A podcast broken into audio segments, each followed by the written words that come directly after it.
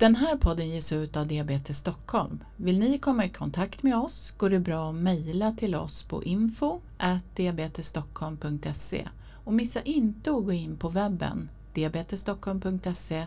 Där hittar ni en massa bra information, bland annat om många intressanta kurser, både digitala och fysiska.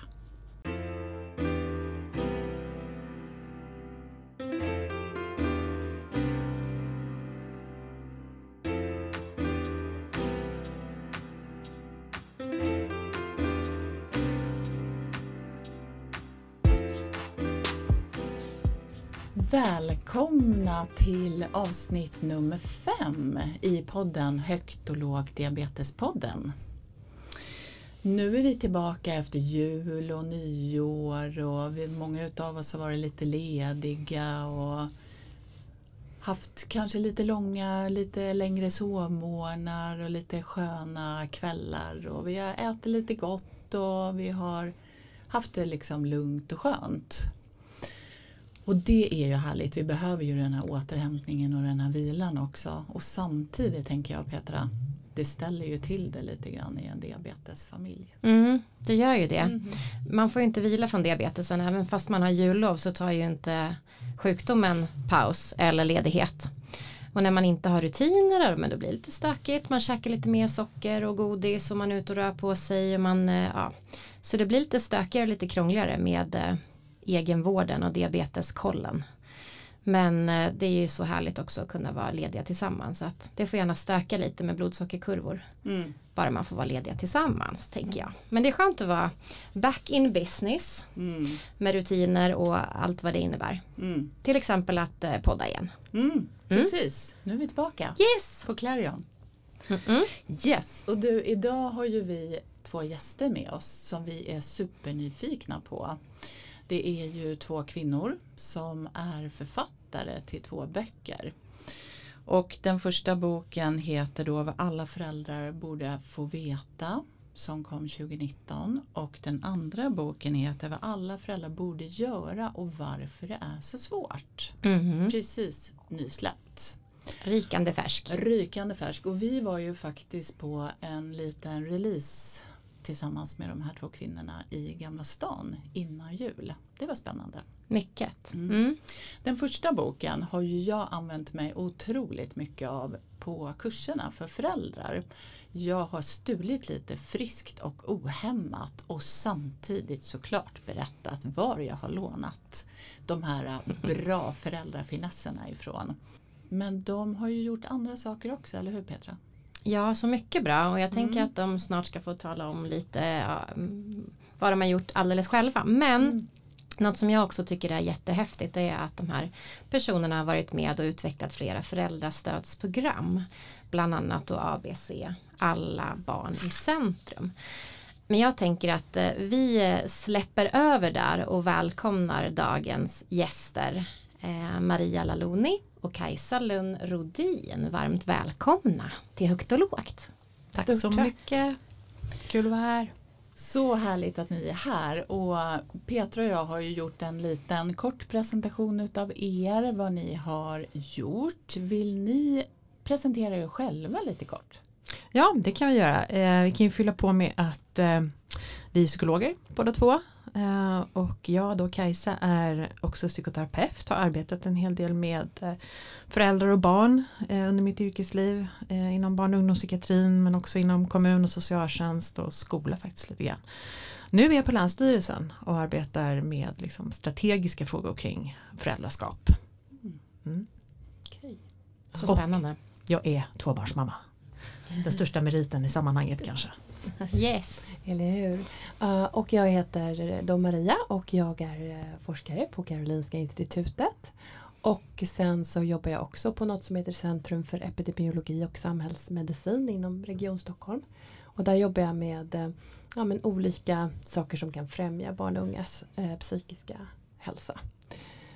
Um, ja, jag har också jobbat mycket inom barn och ungdomspsykiatrin och eh, socialtjänsten, det var ju där som Kajsa och jag, vi började vårt samarbete när vi utvecklade ABC, föräldraträffar. Mm.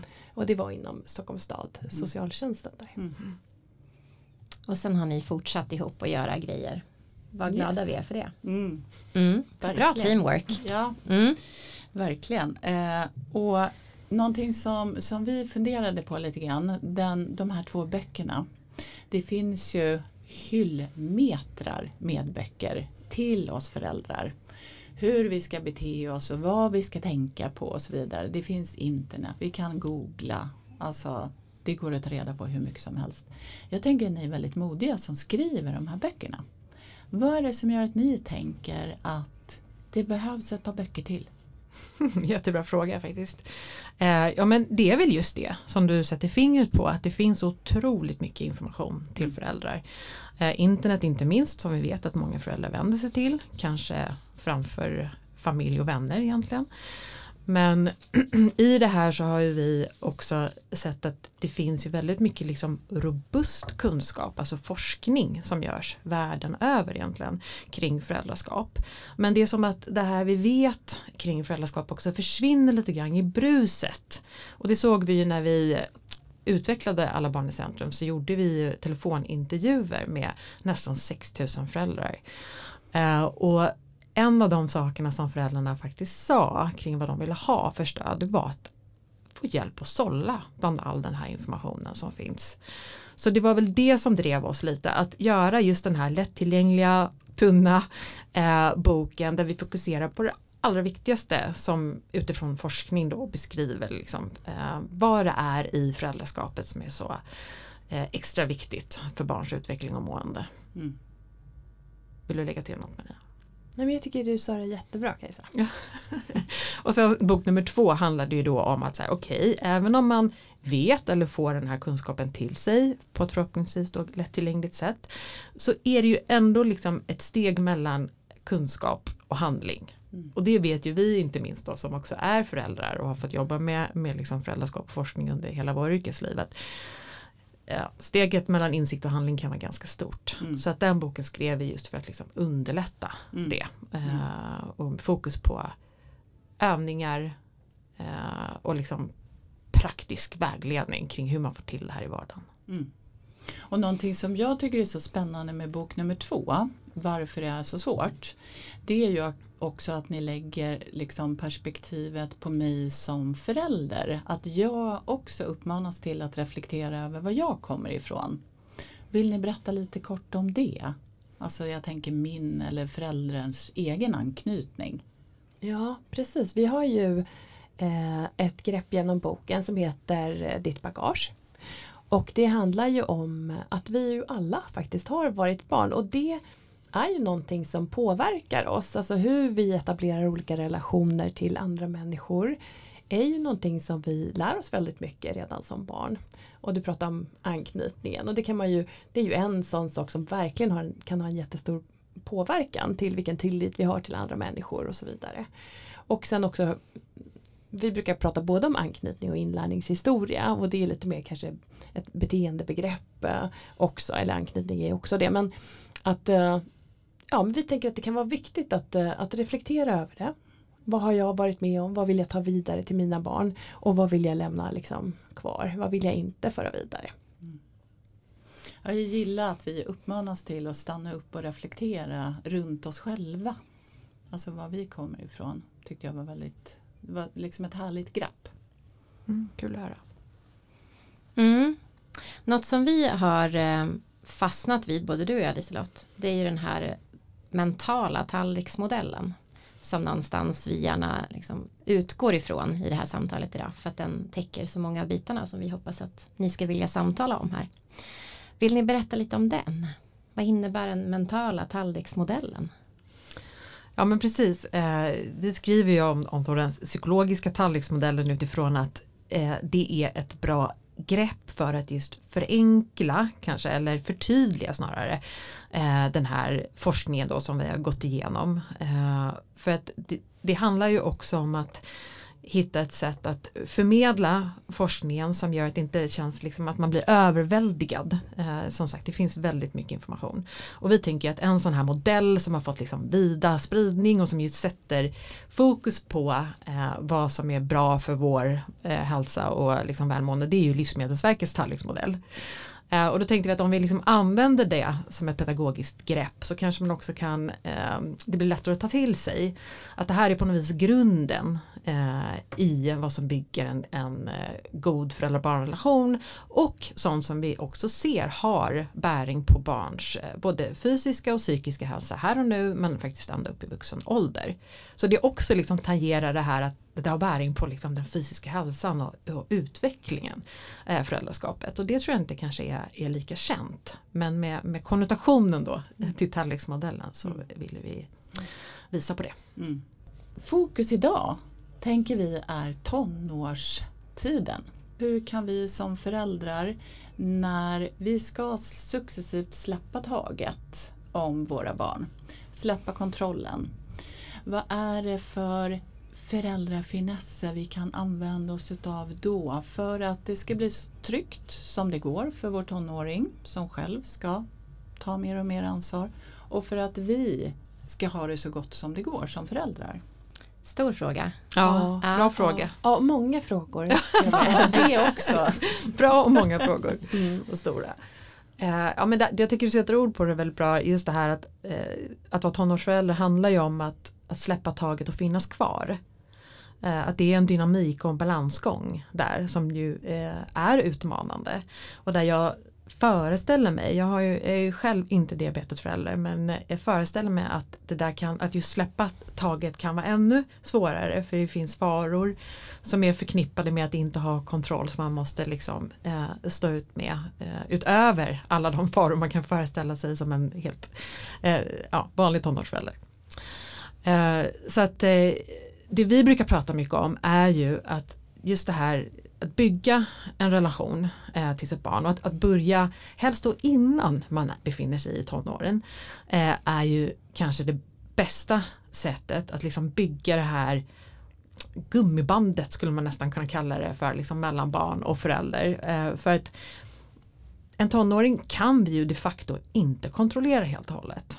Det är ju en utgångspunkt som vi måste acceptera på något vis som, som förälder. Men det vi kan göra är ju att bygga en samarbetsvilja hos tonåringen. Och även en vilja att komma till oss när det blir problem. Där finns ju liksom eh, vår möjlighet att påverka. Mm. Och jag tänker också eh, när det gäller till exempel egenvård och den typen av eh, saker som är så oerhört viktigt när man har diabetes och som tonåringen då ska ta större och större eget ansvar för själv. Eh, det behöver man kanske också, precis som med det här vaccinet med eh, känslorna, att man behöver bygga upp det i små steg. För att man, man behöver ju visa att man litar på tonåringen men man måste också kunna veta att man kan lita på tonåringen. Att den kan sköta de här sakerna själv. För det är ju potentiellt och livsfarligt att inte kunna det. Ehm, så att det är en stor utmaning tror jag att släppa på kontrollen. Att inte liksom monitorera blodsockerhalten eh, eller insulinnivån när man, eh, när man har ett, en tonåring med eh, diabetes och samtidigt vet man då att den behöver kunna Precis som känslosvängarna behöver den kunna reglera de här svängarna själv. Det är det som är liksom endpoint att, att tonåringen kommer att kunna klara det själv. Som vuxen, det, är liksom, det finns ju inte heller något riktigt alternativ till det. Man kan ju inte fortsätta med det hela livet. Eller? Eller? Nej, nej, men det Mm. vill man ju gärna. Jag vill ju Ja. aldrig släppa på den här kontrollen. Jag vill ju följa hennes värden på min telefon tills hon blir 50. Nej, Nej men jag, det slår mig nu att det, nu är ju min dotter bara 10 år men börjar frigöra sig och är lite för eh, pre-teen så att säga. Eh, och jag vet ju om, eh, andra föräldrar har berättat att den dagen barnet säger jag vill inte att du ska följa mig längre. Eh, vill inte att du ska ha följarfunktionen, jag vill att du stänger av den. Och det känns ju så här superläskigt. Men jag tänker att som ni pratar om då, då, då gäller det ju nu när hon är 10 att jag etablerar en, en trygghet och en säkerhet att hon ska känna själv en vilja att jag ska finnas där som backup. Eh, att hon ska känna själv att det är tryggt och att det känns Mm. okej och att det inte känns som att jag övervakar eh, så småningom när hon blir lite äldre. Så det kommer jag behöva jobba med här. Men då tänker jag, och en fråga till er nu, det som jag har väldigt svårt med för stunden, och jag tror många tonårsföräldrar kanske har det, det här som ni beskriver så fint som kortsiktsfällor. eh, och felsökarfokus. Eh, om jag låter min dotter få ha ansvar för sin diabetes helt själv en eftermiddag, jag släpper kontrollen lite. Om något går snett så är jag ganska snabb med att påpeka det snarare än de här andra sakerna som har gått väldigt bra. Och det, det tycker jag är jobbigt, jag kämpar mycket med det. Jag vet inte om ni har något bra tips till mig och alla andra som hur ska man, eh, hur ska man försöka undgå att hamna i den där kortsiktighetsfällan eller kortsiktsfällan? Mm, det kämpar vi alla med. Mm. Men, men jag, tänker, jag tänkte också inför det här samtalet så tänkte jag, men vad är det som är speciellt då liksom utifrån eh, ert perspektiv och, och, och liksom att vara diabetesförälder. Då tänker jag att mycket av det vi skriver om blir ju på något vis ställs på sin spets. Det är som att allt är giltigt liksom, som är giltigt för andra föräldrar men det ställs på sin spets. För att här finns det som sagt en, en potentiell fara. Liksom. Eh, så jag kan, jag kan verkligen förstå att eh, som sagt vi alla går i kortsiktsfällan men det kan vara ännu lättare att göra det eh, i de här fallen. Och det, kortsiktsfällan handlar ju om att vi egentligen, eh, vår hjärna urtidshjärnan är ju inte anpassad för det liv vi lever idag med det liksom överflöd som vi har att tillgå. Utan den är ju konstruerad för att liksom dra nytta av här och nu i så stor utsträckning som möjligt. Eh, hittar man en söt frukt, eh, liksom, då ska man äta den på en gång. Eh, så att det är ju det på något vis som vi alla eh, människor tenderar att göra. Att vi går på det som känns bäst i stunden. Även om vi vet att det på lång sikt kanske inte är det bästa. Jag menar vi väljer soffan framför en promenad fastän vi vet att vi kanske blir piggare av promenaden på sikt eller eh, chipset framför moroten. Ja men liksom eh, så. Och det är inte konstigt men det kan ju ställa till problem då, inte minst i relation till våra barn när vi kanske hamnar i att liksom eh, gärna påpeka det, liksom, det som inte går som planerat eller när det blir fel. För att det är också någonting som vi är programmerade faktiskt att, eh, att se i större utsträckning eh, än när det fungerar bra. Um, för att det handlar ju om dels, dels kortsiktsfällan som gör att vi prioriterar det som känns bra i stunden och sen dels är det felsökarfokuset som gör att vi också faktiskt har gynnats historiskt av att lägga märke till det som avviker. Uh, och för att det ja, har haft ett överlevnadsvärde helt enkelt. Medan det i liksom modern tid i våra relationer ofta ställer till eh, mer av problem. Mm. Så nu lämnar jag över till Maria för att komma med tipsen då. Mm. ja tack. Ja, men, ja det är svårt men det, det är såklart svårt för vi kämpar mot vår egen natur såklart. Mm. Samtidigt är det ju extra viktigt förstås för att vi behöver ju extra mycket bygga upp den här relationen och samarbets liksom eh, viljan hos, eh, hos barnet. Och då är det ju desavouerande med att liksom komma med påpekanden om det som är fel. Så jag vet inte, man får luta sig tillbaka, man får så påminna sig själv igen och igen. Okej, okay, vad var det nu, vad finns det här som är bra som jag kan lyfta upp? Vad kan jag ha fokus på? Liksom, vad är det som funkar? Eh, de här fem minuterna, då gick det jättebra. Hur, hur tänkte du då när du när det gick så här bra? Hur gjorde du? Eh, hur lyckades du med det här? Eh, kan man fråga sitt barn kanske. Eh, till exempel så att man verkligen försöker sätta ehm, ja, men strålkastarljuset på när det verkligen fungerar. Och det är såklart att liksom det andra är ju också väldigt så här, man, man sugs dit för att det är potentiellt farligt, det är liksom det som vi går igång på. Men man får verkligen så här, gång på gång påminna sig själv. Det kanske, ja, det är svårt men det går med träning. De flesta behöver träna på det. Det är mm. väldigt få som har det här helt naturligt och bara ser allt det fantastiska med liksom, som och barn Jag tänker vi är också lite liksom introducerade till att också hela tiden tänka i termer utav siffror, mäta, alltså vi blir också hela tiden påminda om det här. Ja. Så att det gör ju det gör ju också kanske lite ytterligare utmanande. Mm. Eller hur? Ni har ett felsökarfokus för att ni mm. behöver ha det. Mm. Exakt. Ja. Exakt. Mm. Så att det, ja, den, är, den är tricky. Okay. Mm. Men jag tänker eh, Kajsa du sa ju det här med gummibandet. Mm. Vad mer kan vi göra för att bygga det här viktiga bandet?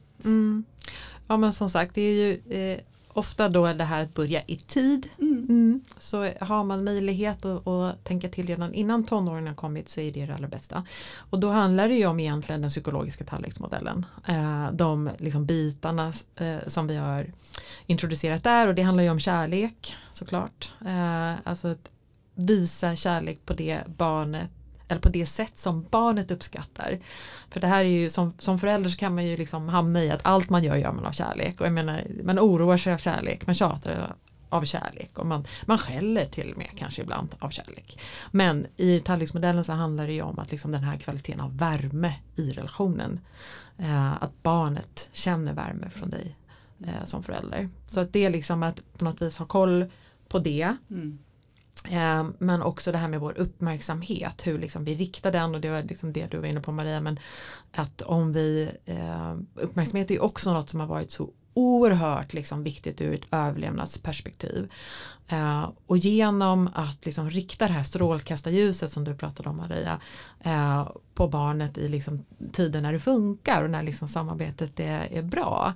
Eh, eller liksom bara generellt ehm, lyfta det som barnet gör eh, som man uppskattar eh, så är det också någonting som vi ser bygger goda cirklar liksom, av värme i relationen för då tenderar vi också faktiskt att öka det eh, som barnet får strålkastarljuset på. Alltså det vi uppmärksammar, uppmärksammar hos barnet kommer barnet göra mer av. Och då blir det också lättare för oss föräldrar att visa värme, eller hur? Mm. mm. Nästa tårtbit då? Ja, det är ju eh, eh, att ha tid tillsammans. Eh, och, eller närvaro då, kallar vi tårtbiten. Och där tänkte jag faktiskt på en grej som skulle kunna eh, funka bra för eh, i diabetes. För barnstyrd tid, det är ju någonting som man kan ha med både mindre barn och med tonåringar. Och det är då en, en stund när man följer barnet. Och eh, jag har faktiskt använt den i samband med en annan eh, fysiologisk eh, problematik som jag jobbat med som är eh, funktionella magsmärtor. Alltså att man har ont i magen utan att man vet vad det beror på. Och då har vi använt eh, det, alltså barnstyrd tid eh, på ett specifikt sätt så att vi har att man introducerar för att bygga relationen då att barn och föräldrar spenderar eller tillbringar tid tillsammans och att man lämnar liksom diabetesen utanför under precis den här tiden. Och vi har då att man lämnar magen utanför i den här andra behandlingen. Men att man liksom försöker få till de här stunderna när man inte pratar om det här. Utan att mm. man bara får njuta av relationen tillsammans med sin förälder. Det, det är ett tips. Mm. Så mm. bra. Mm. Ja, mm. men, och det är ju på något vis grunderna i, i den psykologiska tallringsmodellen och att bygga en, en, god relation. Kärlek, värme och närvaro. Uh, och sen har vi också det här med bekräftelse. Och det, är ju, det tangerar ju det här vi pratade om tidigare, att sätta strålkastarljuset på det som fungerar. Mm. Eh, och där har man ju också sett eh, just det här med balansen mellan eh, negativ och positiv kommunikation. Och hur viktigt det är och också att det krävs så mycket mer positiv kommunikation för att få en jämvikt. Eh, 5-1 brukar man tala om som ett sånt här förhållande. Eh, det krävs alltså fem gånger mer positiv kommunikation för att väga upp en negativ kommunikation. Eh, och där tänker jag utifrån det ni beskriver att det finns så mycket i ert föräldraskap som just handlar om att det är viktigt att sätta ljuset på det som inte funkar också ibland. Att det, det då kan vara kanske att tänka att 10-1. Men att verkligen då också jobba med att lyfta fram det här positiva för att också såklart skaffa sig utrymmet att korrigera när det behövs. Mm. Så bra lyft av dig. Eh, och jag, nu går min hjärna på högvarv här. Jag direkt noterar vad ska jag ta med mig, hur ska jag jobba med det här när jag kommer hem ikväll. Eh, men jag tänker också att, att det behöver ju inte, det blir så lätt för mig att, att lyfta diabetesen. Men om jag nu har, har gnällt eller jag har eh, suckat lite över någonting som har med diabetes att göra, ja men då finns det ju mycket annat jag kan lyfta. Det behöver ju inte mm. vara att jag, jag, jag gnäller om en sak som har med diabetes att göra och sen lyfter jag fyra grejer som har med diabetes att göra utan jag kan ju bara liksom ösa på med vad som helst. Mm. Eh, det tar jag, jag tar med mig det härifrån. Mm. För det blir så lätt att det är bara diabetesen som mm. får eh, härja och, och ta plats. Ofta blir det så. Mm. mm. Bra reflektion. Mm. Ja, tack. Jag tänker vi går in lite mer på konflikter. Eh, tonår tänker jag, alltså det händer mycket både i tonåringen, det händer mycket med oss föräldrar och så har vi det här perspektivet också, diabetes. Hur kan man tänka när man kanske upplever att vi återkommande hamnar i konflikt med våra tonåringar? Vad har vi för hjälpmedel här? Ja, det finns ju många olika saker som man kan tänka på när det gäller i konfliktsituationer. Eh, ja, en sån sak kan ju vara att eh, vi brukar använda oss av Ross Greens korgar. Och det är att man liksom försöker sortera kring upp, eh, tillsägelse eller uppmaningar eller eh, konflikter för den delen. Så att man inte liksom tar alla strider. Utan att det kanske finns en hel del strider som inte är på liv och död. Eh, faktiskt då på riktigt. Eh, och som, som man kan låta eh, tonåringen själv få bestämma hur den ska göra med. Det kan ju eh, jag, jag menar, jag tror att de flesta liksom, tonårsföräldrar får massor med sådana eh, också. Typ som vilka kläder barnen ska ha på sig och det är kallt ute och tröjan är kort och, och sådana saker. Det är ju inte kanske hela världen. Det kanske är okej att man får välja det. Eh, och sen då att man har en, så det är en korg där tonåringen själv får välja och så en korg där man kan resonera sig fram till en lösning. Okej, det här är lite, vi har ett problem här men hur ska vi lösa det? Eh, har du några förslag? Och ju äldre tonåringen blir desto mer kan man ju ha i den korgen. För de kan ju komma med jättemycket kloka lösningar det är bra att fråga om tonåringen själv har lösningsförslag. Och sen finns det då den här korgen där det inte är liksom eh, det här är inte diskuterbart. Det här är så här du måste eh, ha koll på ditt blodsocker. Det är liksom inte någonting som vi kan resonera oss fram till en lösning på utan det behöver du ta utökat ansvar för. Till exempel. Så eh, kul! Korgarna är ju faktiskt en av mina favoriter i gröna boken och eh, en av de saker som jag har lånat utav er till kursen. Ja, vi, vi, har ju också lånat det. Ja, det är lånat från början till slut. det är så det funkar, vi lånar av varandra. Mm. Precis, eh, ja men jättebra. Innan ni kom hit idag så pratade Petra och jag också lite grann om det här med eh, fysiologin hos tonåringen. Vi pratar om konsekvenstänk, vi pratar om hjärnan, vi pratar om hormoner, vi pratar om det, allt det som händer rent biologiskt, fysiologiskt. Hur kan vi tänka här? Finns det några, finns det några föräldrafinesser här vi kan använda oss utav? Ja, alltså generellt då, det var ju du också inne på Maria, jag tänker på det här med att, att göra tonåringen delaktig. Alltså att använda sig av problemlösning tillsammans kan ju vara ett sätt. Att eh, också jag menar, visa på och resonera kring konsekvenserna eh, av ett agerande där, där tonåring också får vara med och, och liksom spela in eh, sina egna funderingar och också bidra till lösningarna. Mm. Om det blir så här, vad kan vi göra då? Eller, eh, och man kan också titta på kortsiktiga konsekvenser av sitt agerande och långsiktiga konsekvenser. Alltså att hjälpa till och resonera kring det.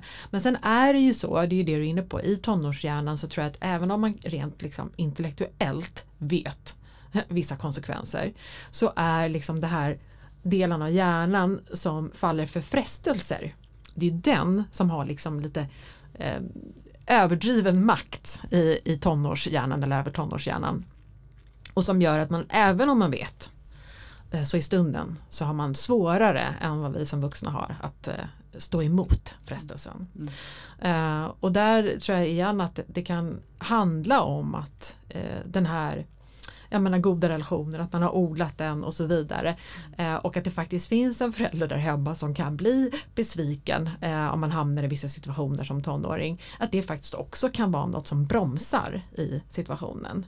Eh, så dels liksom att ha gjort det här resonerandet innan Eh, men dels att eh, jobba med den här goda relationen liksom, för att bygga in liksom, ett, eh, ett skydd i situationen. Jag utgår från när jag pratar om det här så finns det forskning som är gjord på där man har intervjuat tonåringar som har valt i då situationer, festsituationer att avstå alkohol. och så har man frågat de här tonåringarna varför, har du, varför valde du trots det då, i de här situationerna att liksom, avstå alkoholen och då, då har tonåringarna eh, svarat att, ja, men många i alla fall har svarat att ja, men jag vill inte göra mina föräldrar besvikna. Uh, och då handlar det inte om att liksom man är rädd för att bli bestraffad utan då handlar det om det här att man har, ja nej men jag vill inte göra dem besvikna, Vi har, jag har en relation att värna om här. Liksom. Mm.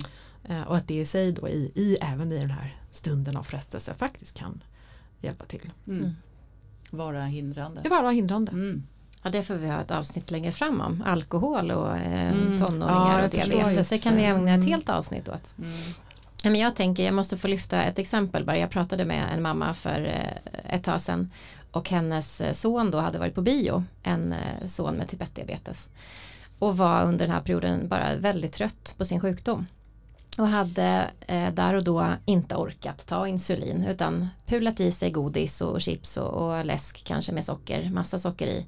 Eh, och mamman då kan följa blodsockerkurvan hemma och ser att det stiger och stiger och han svarar inte på sms och han svarar inte. En ganska säkert klassisk, inte så ovanlig situation eh, hos oss som lever med diabetes. Eh, och eh, vi pratade inte riktigt om hur reaktionen var sen när den här eh, sonen kom hem vi kan väl hoppas då utifrån det vi har pratat om idag att mamman kunde hålla sig lite lugn eh, och, och, ta den här smällen men, men resonera kring vad hände, vad kunde du ha gjort och nästa gång, vi, vi, den här gången, vi låter den passera, vi styr upp det här nu och korrigerar det här höga blodsockret. Men där då så var ju han väldigt trött på sin sjukdom och då förstår man tonårshjärnan, skitsamma, jag kör, jag mm. pular i godis och, och det, lämnar det den här sjukdomen åt sidan ett tag. Jag orkar inte riktigt. Mm. Ja, men en knölig situation. Eh, men jag tänker att man kan lite grann förbereda sig inför de här extrema situationerna och, och kanske inte reagera så starkt på eh, någonting som faktiskt, det kommer uppstå sådana här situationer och mm. man kommer behöva kunna tackla det då. Det är jätteklokt att tänka så för att eh, om föräldrar... alltså det här är en allvarlig situation, det är ett allvarligt läge och man kan förstå att hon blir jätteorolig, arg och stressad. Och då vet vi att vi går igång och att vi kan bli, liksom göra och säga saker som vi sen kommer att ångra. Det är så som vi fungerar när vi får ett starkt stresspåslag. Men att, att, eh, att han då var på bio kanske, att han inte kom hem på en gång kanske var bra. För att då finns det ändå en möjlighet att lugna ner sig för att det inte, man behöver tänka så här, ja men det här är viktigt, så här kan det inte gå till. Men vad är målet här? Vi måste fortfarande bibehålla relationen och kunna liksom ha ett mandat att samarbeta. Så det är jätteklokt eh, som du säger att försöka liksom behålla sitt lugn även om det är en jätteallvarlig situation och man förstår verkligen hur tufft det är för den här föräldern. Verkligen, jag håller med där. Och det som man, man, kan tänka ytterligare är ju alltså, som man tänker inför det här, att försöka förebygga. Ja men då handlar det ju om kanske om delaktighet och relation. Men när det väl har hänt eh, så har man full förståelse för den oron som sagt. Men också kanske för tonåringen i den här situationen som lever med den här sjukdomen och som eh, inte orkar just där och då. Eh, så att jag tänker att om man kan få fatt eh, i det också som förälder när man sen möter tonåringen och ska ha ett samtal om det här så kan man kanske ha nytta av någonting som vi kallar för validering. Och det handlar ju faktiskt om att ja, men, bekräfta tonåringens känsla. Och att jag förstår att det här är så jobbigt för, för dig. Och jag förstår att du blev sugen där i eh, på bion att ta det här godiset istället. Alltså verkligen, det hade jag också. Eh, så att man ger det först och främst för att med den ingången så har man mycket större möjligheter att nå fram till tonåringen. Liksom. Att känna sig förstådd. Eh, och sen som du är inne på, liksom mer att men, men ja, du vet de potentiella riskerna här och så vidare. Hur, hur kan vi göra i en sån situation eh, nästa gång? Eller hur kan du tänka? Eller hur kan vi stötta dig? Eh, så att både det här liksom att bekräfta upplevelsen, känslan men inte för den sakens skull liksom bekräfta beteendet som okej. Okay. Men sen också bolla tillbaka. Hur tycker du att vi skulle kunna göra? Eller hur skulle du kunna lösa det här nästa gång det händer? Så att vi liksom ja, inte alltid sitter på svaren och vet bäst själva som föräldrar utan det är också ett sätt faktiskt att träna upp tonåringen att själv eh, börja ta det här ansvaret. Mm. Mm. Jag tänker speciellt, jag har inte diabetes själv. Och jag kommer behöva vara försiktig med att eh, säga hur, hur det ska gå till och, eh, och komma med råd kring känslor och hur, hur ens egen upplevelse faktiskt är. Det, det kommer bli knepigt ju äldre hon blir. Eh, men jag är medveten om att jag kommer behöva verkligen jobba på det. Att mm. jag kan aldrig någonsin sätta mig in i hennes situation. Jag har varit tonåring själv men jag har inte varit tonåring med diabetes.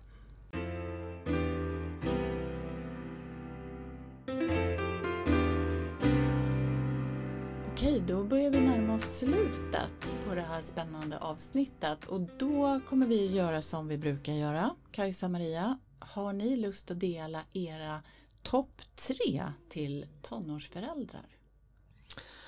Ja, alltså jag sitter och tänker på en sak som vi inte riktigt har nämnt i dagens samtal men som är så superviktigt. Särskilt tänker jag för er eh, föräldrar till barn med diabetes som lever i den här ständiga beredskapen som ni har beskrivit.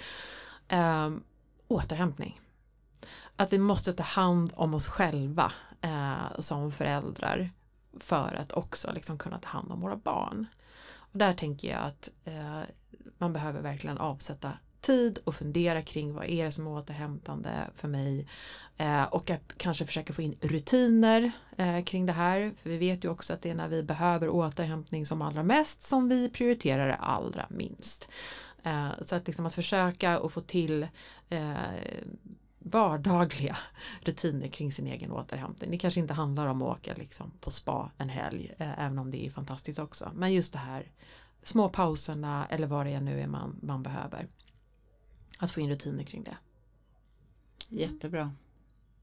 Ja, och sen det som vi redan har varit inne på men som också är otroligt viktigt även i tonåren är ju det här med att, att eh, upprätthålla eller bygga sin relation. Ehm, att underhålla den helt enkelt. Och det är extra utmanande i tonåren för det är inte säkert alltid att tonåringen vill, tonåringen vill tillbringa all den här tiden med föräldern. Så där gäller det att ta tillvara på tillfällena. Alltså tacka ja om du, om du får en förfrågan eh, och föreslå saker. Eh, och bli inte liksom för nedslagen om du får ett nej utan på dig igen bara och föreslå eh, nya, eh, nya saker. Till slut så blir det ett ja. Och man måste förstå att, eh, att det naturliga är att tonåringen är på väg bort. Så den ska frigöra sig. Eh, men vi behöver ju fortfarande, som det här gummibandet som Kajsa var inne på, vi behöver ju fortfarande finnas här. Vi är liksom den trygga hamnen. Eh, och vi behöver underhålla den här relationen. Så att, ja, att liksom verkligen försöka få till de här stunderna och att då försöka liksom lägga allt eh, tråkigheter åt sidan och, och, bara försöka fokusera på att ha en trevlig stund tillsammans. Mm. Så viktigt. Verkligen. Mm. Verkligen. Och det, det sista medskicket eh, har vi också varit inne på. Men det handlar ju om det här med validering. Eh, att jag tror att, att bekräfta tonåringens känsla. Och det behöver ju inte bara vara i de här konfliktsituationerna utan det kan ju vara generellt liksom. Att, att tänka på att man inte som förälder som man kan göra ibland slentrianmässigt liksom diskvalificera upplevelser eller preferenser. Alltifrån musikval till vad det nu kan handla om. Utan att försöka liksom att ah jag förstår jag ser du, du gillar det här mm. eh, eller att eh, nu märker jag att du är, är trött, jag förstår det. Jag skulle också vara det i en sån här situation. Alltså att fånga upp det här och, och bekräfta känslan för det bygger också självkänsla. Eh, att bli sedd på det sättet. Eh, och det vet vi ju att tonåringar kan behöva extra boost med. Eh, så att ja, validera mera. Ja, men exakt, då kan vi säga tre och en halv. Okay. att också eh, försöka ha medkänsla med sig själv och att validera sin egen upplevelse för det är tufft att vara förälder till en tonåring och såklart extra tufft att vara förälder till en tonåring med diabetes. Så mm. att, att, ha förståelse för att det är tufft för en själv och eh, ja, men att, eh, att liksom klappa sig själv på axeln. Och eh, man, ni gör ett fantastiskt jobb eh, ni föräldrar som har eh, tonåringar med diabetes. Så mm, är det. Verkligen. Eh, och eh, ja, belöna er själva. Mm. Stort tack, vilka härliga tips! Och som ett eh, tack för att ni kom till oss idag. Så kommer Diabetes Stockholm att sätta över en slant till Barndiabetesfonden i ert namn. Vad fint! Jättefint. Ja, och Barndiabetesfonden de jobbar ju med forskning för att försöka att lösa gåtan typ 1 diabetes som vi inte vet än idag.